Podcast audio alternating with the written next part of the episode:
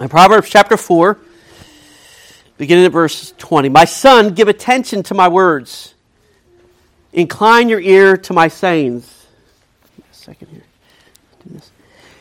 "Do not let them depart from your sight. Keep them in the midst of your heart, for they are life to those who find them, and health to all their body. Watch over your heart with all diligence, for from it flow the springs of life. Put away from you a deceitful mouth, and put devious speech far from you.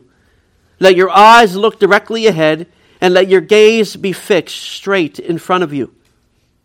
Watch the path of your feet, and all your ways will be established. Do not turn to the right nor to the left.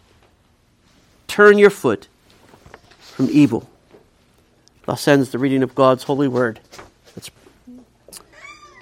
Let us pray for the illumination, the preaching of God's word. Let's pray. Heavenly Father, again, we pray as we come that you would teach us the mighty things of the Lord. Teach us what we ought to believe concerning you. Teach us how we ought to live our lives to the glory of your great name. We pray in Jesus' name. Amen. You may be seated.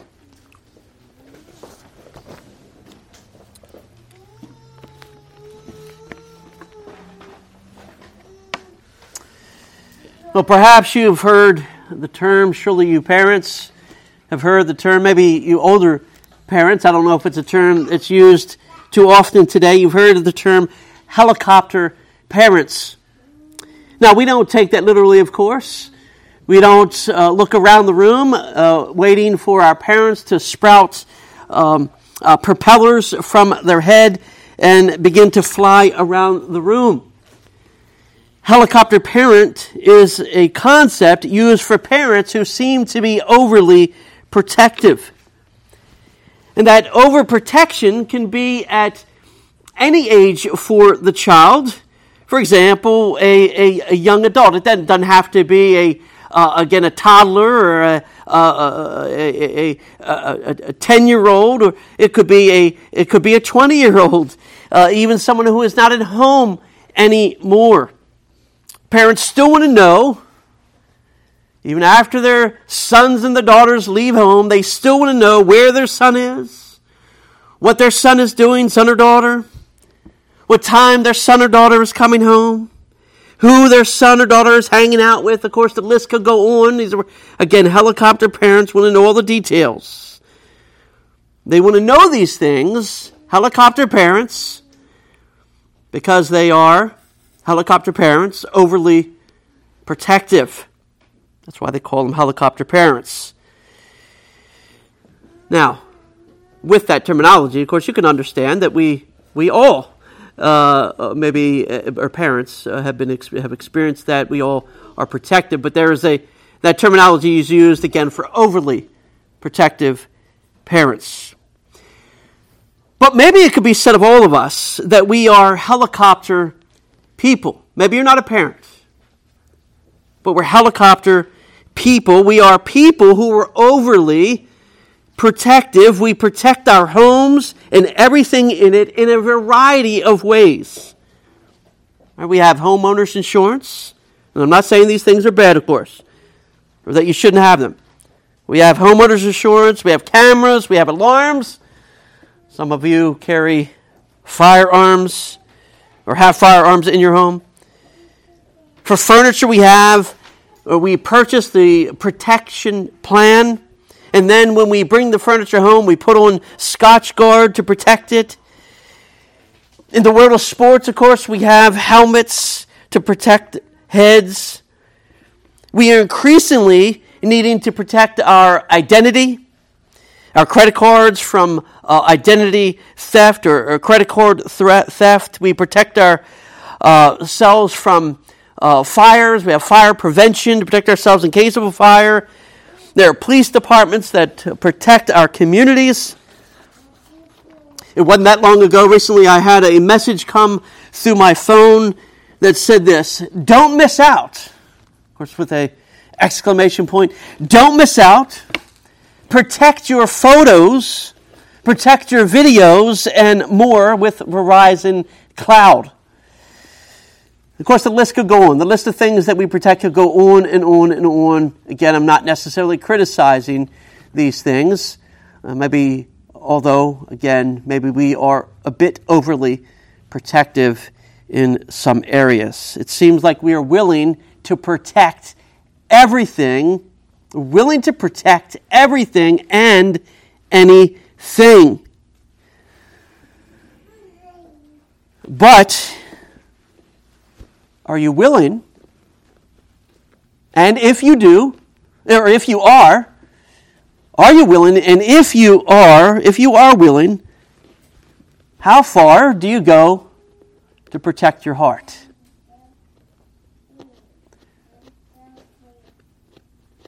How far are you willing to go and protect your heart? To keep your heart? To guard your heart? That's what our passage is all about this morning. Keeping the heart with all diligence. Now, some of the context of our passage is a father. Can't go back and do everything that needs to be done, but a father pleading with and warning a son, pleading with him to do what? To seek wisdom, to go after wisdom, to pursue wisdom. Warning him not to hang out with the foolish. The contrast is there in the book of Proverbs. It's there in Psalm 1. Right? You have the blessed man, then you have the wicked man. In the book of Proverbs, you have the son, and then you have the foolish. And it is the foolish man that the father is warning the son to avoid. Do not follow the foolish man. Do not follow the ways of the foolish.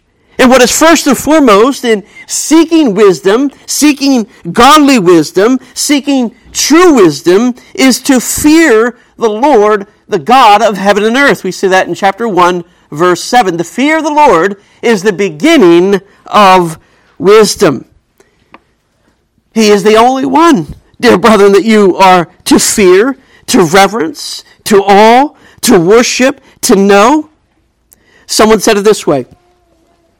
Knowing God, and remember what I said this morning in Sunday school, to know God is to know about God, and we need to know about God rightly. We need to rightly know about God, know God in the right way. We don't want to believe wrong things about God.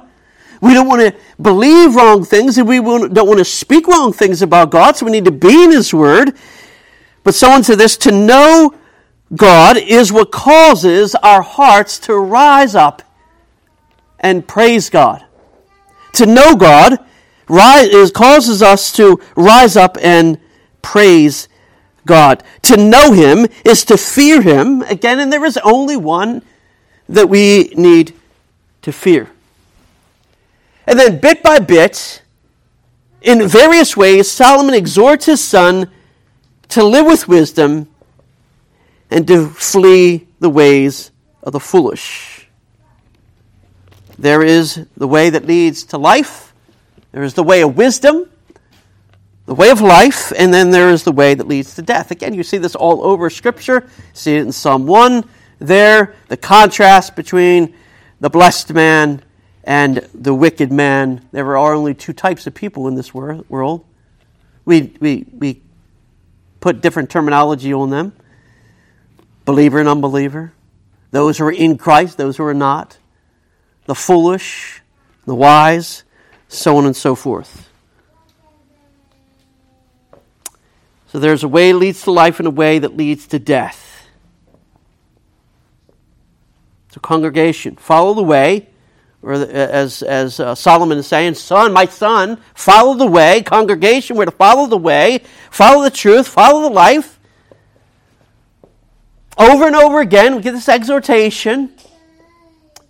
We could sum it up by saying this, couldn't we? Call upon the name of the Lord. Call upon the name of the Lord. Fix your eyes on Jesus. Believe on the Lord Jesus Christ and you shall be saved.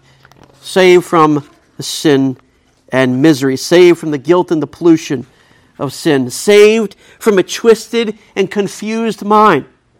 Saved from believing and living a lie. Saved to look more and more like the great shepherd of our souls, Jesus Christ, who is altogether lovely. Dear brethren, have you rested have you trusted in this great shepherd? What is it, dear brethren, that would keep you? What is it that you would keep you from running to this great shepherd, this shepherd who is altogether lovely? For he will rescue you. He will sanctify you. He will comfort you, and he will receive you into glory. Dear brethren, there is an urgency to the message. There is an urgency to the gospel call. And you know why? Because you don't know when you will pass from this life into the next. And so the call is that today is the day of salvation. And in part, it's this as well. That you don't want to waste another minute of your life without knowing Jesus Christ as your Lord. Solomon says it elsewhere in Ecclesiastes, temporary, all is temporary. He puts it this way, most translations put it this way, vanity, all is vanity, right? At the beginning there, chapter 12, though, of Ecclesiastes, vanity, all is vanity. And then it talks about dying, talks about death. My Hebrew professor, and I have no reason to disagree with him, he says he would translate that temporary. All is temporary. And then you have the description of dying, you have the description of death.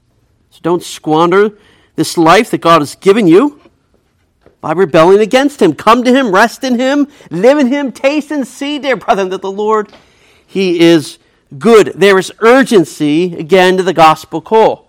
There's urgency here in our text. You can hear it in the ESV or other translations as the ESV uses the word vigilance. Listen to some other translations, though.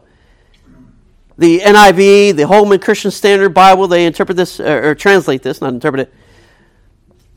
Above all else, or above every charge. Other translations use the word diligence, with all diligence. So above all else, or with all diligence, guard your heart. And here's what Solomon is saying. Make this one thing a priority in your life. In fact, it should be the most important thing in the life of a Christian. This is what Solomon is saying. Make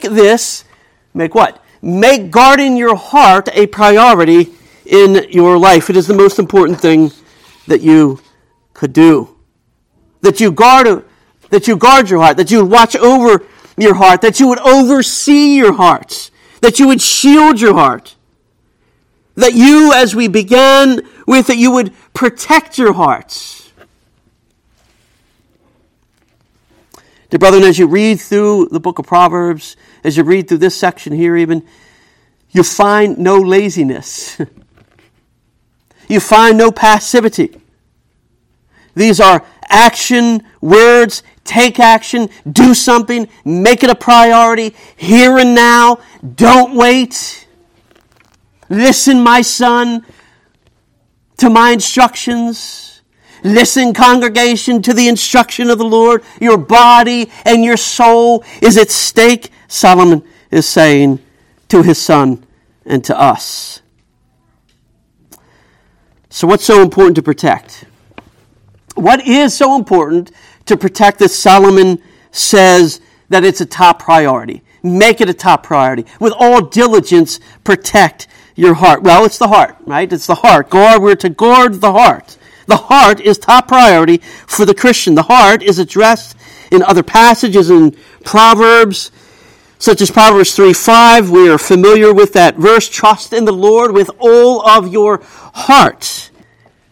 The word heart is used around 1,006 times in the Bible. Sometimes referring, of course, to the organ in the body, but more often than not, it's talking about the inner man, the inner life of a man, the governing center of a man. Here's how one person summed it up. An OPC pastor, Craig Choxel, wrote a book on the heart. He says this: When used simply, it reflects the unity of the inner being,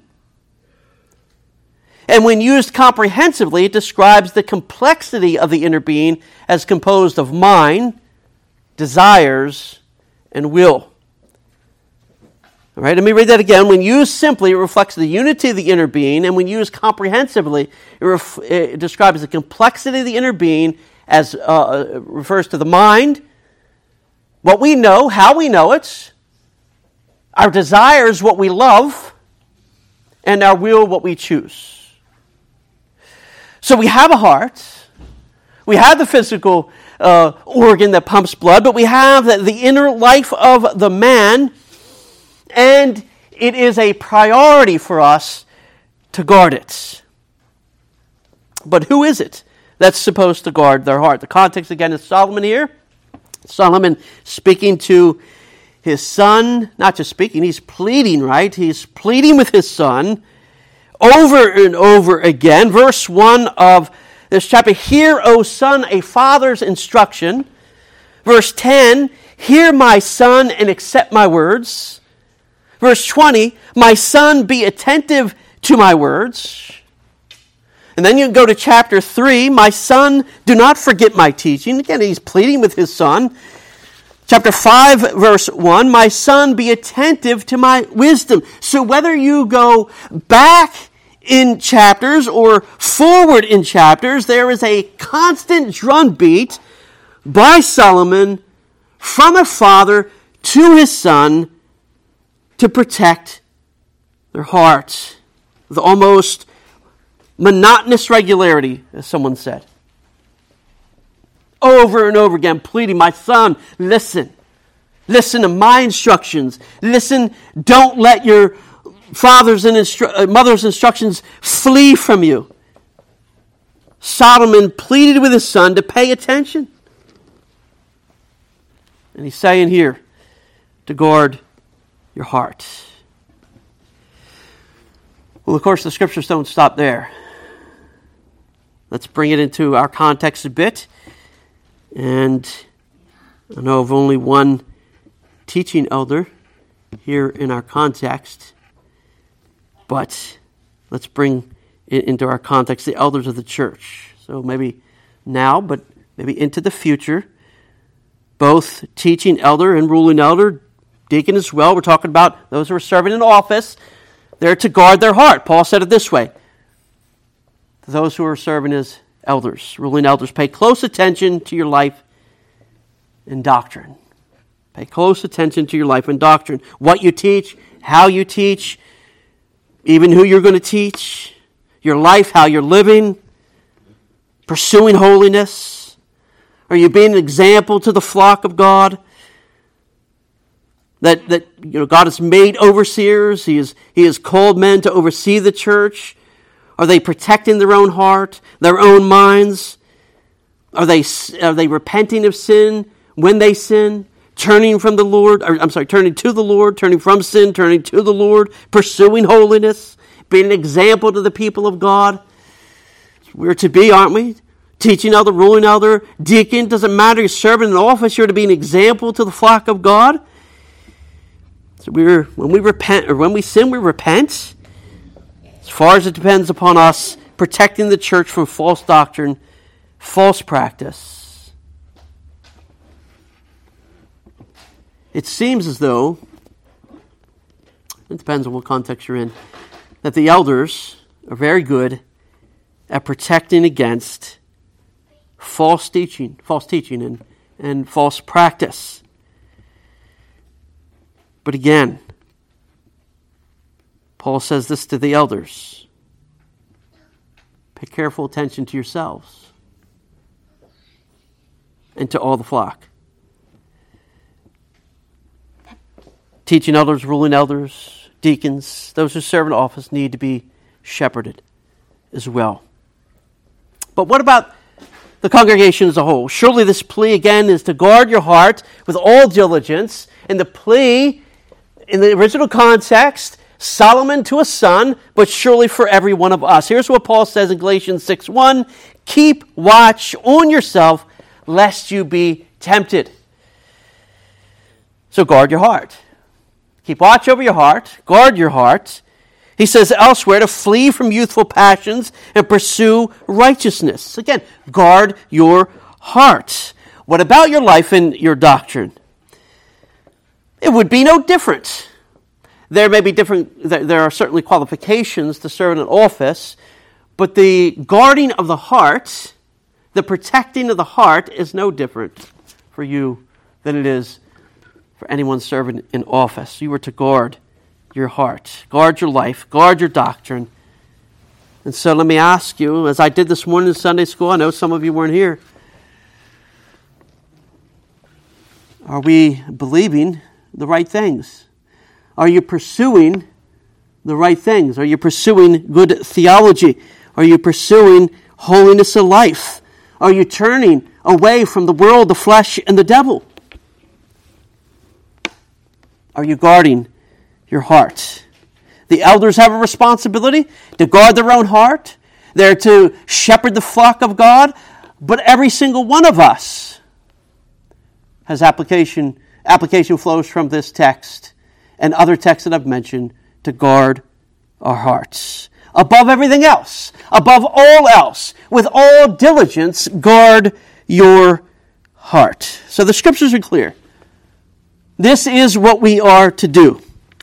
But now the question is this: when is it that we are to protect our heart? When do we guard our heart? And the answer, of course, has to be, it must be this: at all times. All times. We are to never let our guard down.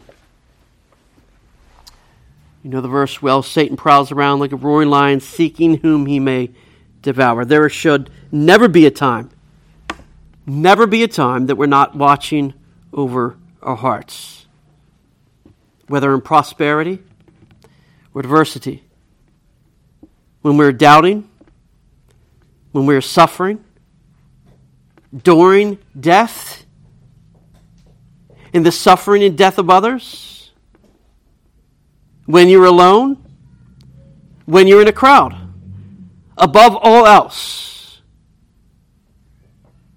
with all vigilance, with all diligence, guard your heart always. Don't let your guard down. Equip yourself always with the armor of God. Alone or in public, it doesn't matter. You know. I know you know very well how easy it is. Be drawn away from the Lord because Satan prowls around like a roaring lion. Our flesh, we don't need to always blame Satan. Our flesh draws us away. We need to protect our hearts. Well, the rest of verse 24 gives the reason for guarding our hearts. We have the command, the imperative, guard your heart with all diligence, and then the reason, for from it flow the springs of life. And so this is why it's important. This is why it's important to guard your heart. This is why there's urgency to guarding your heart. So goes the heart, so goes the man. We're not just a bag of flesh and bones that live and move on their own. There's the outer man and the inner man. The inner man, our text calls the heart. So out of the heart, we live. Out of the heart, we do this, we do that, whatever it would be. Out of the heart, we sing. Out of the heart, we encourage and comfort others. Jesus said it this way, didn't he? Out of the heart, or out of the abundance of the heart, the mouth speaks. For the tree, or people are known by their fruits. The tree is known by its fruit. The people are known by their fruit. It's an overflowing of the mind, overflowing of the desires, overflowing of the will. Remember, that's what Craig Troxell calls the heart. Mind, will, desires, as it's bundled together, is the heart. It's from the heart that we live our lives, whether in public or in private. It's out of the heart that, yes, we comfort and encourage. It's out of the heart that we sin. It's out of the heart that we say no to God. It's out of the heart that we play the part of God or seek to play the part of God. It's out of the heart that our lives are full of idols. Calvin said this, you're familiar with this probably, that the human heart is a perpetual idol factory. It's out of the heart that we don't bear or carry God's name well. It's out of the heart that we don't keep the Sabbath day holy. It's out of the heart that we break the 10 commandments, the first 4 commandments. An examination of the heart, of course, would cause us to be condemned, enough to condemn us. So, dear brethren, how well do you know your heart? How well do you know your heart? How often do you examine your heart? What are you cramming into your heart? Darkness or light? Godly things or worldly things? And by worldly things there, I don't mean water or eating, although they could be an idol. Those kind of things could be idols, but that's not what I mean. Philosophies of this world. The influence, what is influencing your heart? Godly things or things of the world? Holy things or sinful things or just worthless things? They're the things that aren't. And you know those who are on Facebook. Not everybody is on Facebook. You know how worthless that could be at times. I'm not saying it's always worthless. But how worthless it is as you're scrolling for an hour or clicking this video, and that takes you to another video, takes you to another video. Soon enough, you're on there an hour, and you have no clue what you just did. Worthless things. What are you filling your heart with? Do you think that God doesn't know? You think that God doesn't know? I trust you wouldn't think that way. That God does know. He knows what you are putting in your heart. He knows your heart. He knows what you're putting into your heart. But do you think that people can't tell? Do you think the people of God can't tell what you're putting into your heart? You may be hide it for a time. But surely it's going to flow. It's going to come out. Can you tell the difference yourself? Can you tell the difference yourself when you are cramming your heart with light or with darkness? When you're saturating your heart with godly things or the things of this world? Can you tell the difference about yourself, about your own heart? Can you see the difference with others? Dear brother, I must say this, if you cannot see the difference, and we all do this, we all sin, right? We all sin. John is writing to folks who sin. If you sin, when you sin, you seek the Lord for forgiveness. But can you see the difference? Can you discern the difference between the influence of either the Word or the world? And if you can't see the difference, when you're filling your heart with darkness, when you're filling your heart with light, if you can't see the difference in your own life as you examine your heart, there's probably, dear friends, a greater issue, probably a different problem. And so we cry out, don't we? We ought to cry out, who will deliver me from this heart? Who will deliver me from this world that's full of sin and wickedness, full of the paths of life? Who will deliver me from this body of death? Paul says, cries out. He doesn't leave it there, right? He doesn't leave it at that point. He says, thanks be to God through Jesus Christ our Lord. That's who will deliver us. That's who has delivered us and will continue to deliver us as He sanctifies us, as He allows us, as He opens up our lives at various times in our life, revealing to us the sin and miseries that we still have within us. As He sanctifies us, as we are putting those things to death, and He reveals more sin to us. We confess it and we put it to death. Martin Luther said this in I believe in the 95 Theses, I believe the very first one, that life, all of life, is one of repentance. That we repent all our life, turning from our sin and turning to the Lord Jesus Christ. But it's Christ who will deliver us, and He does so by His Word and His Spirit. Come to Him. Come to Him who will shepherd your heart back to health. That your mind, that your will, that your desires would be for that which is good, right, and true for the glory of God. So I would say this, circling back to the very beginning, we ought to be helicopter people regarding our own heart. We ought to be overly protective people regarding our heart. Watch your heart. Guard your heart. Above all else, with all diligence, guard your heart. Amen. Let's pray. Our good and gracious God, again, we bless your name. We bless you for the instruction of your word. We bless you for your word, Lord. It tells us, that explains to us how we as believers are to live our lives.